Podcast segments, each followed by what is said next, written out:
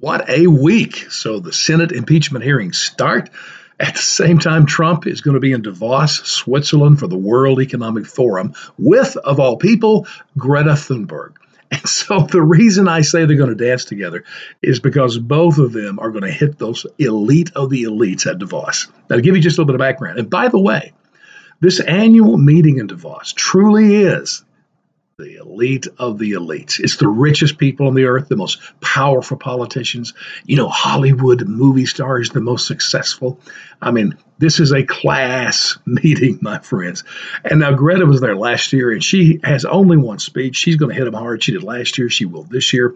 Only reason she's there is because she's the time person of the year. And so they're going to get their pictures with her. So she's a celebrity. Believe me, they're not going to listen to her message. And then Trump is just going to be Trump. I mean, they hate him.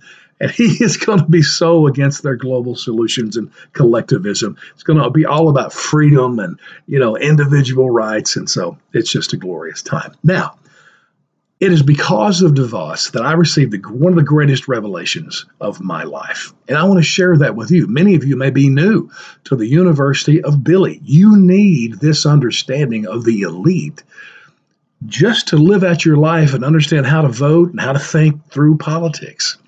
So before I get to the revelation, let me tell you what brought me there. I actually like Hollywood uh, award shows, and years ago I was watching one, and Leonardo DiCaprio comes driving up in one of those electric cars, like a smart car. And everybody else, of course, came to the red carpet in a limo. So then when he gave his speech that night, it was all about climate change. You know, we got to get together and save the planet. I respected that, okay? He's living out what he's preaching, except next day I get up. After the award show, he hopped on a private jet flew to Paris, France, had a party with a whole bunch of other rich people who flew there in private jets. I was incensed. I mean, how could he be so hypocritical? How could anybody be like this? There is where the revelation is.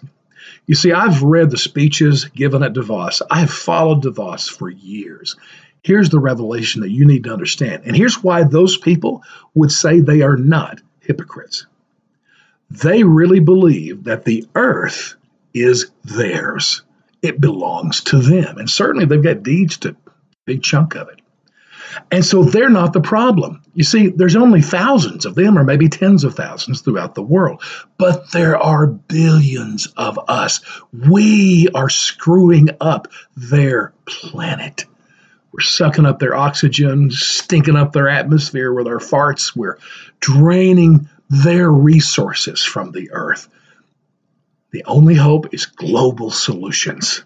Laws that will imprison us, or excuse me, regulate us, control us to save their planet. Get that revelation, friends. And I hope Trump dances with Greta.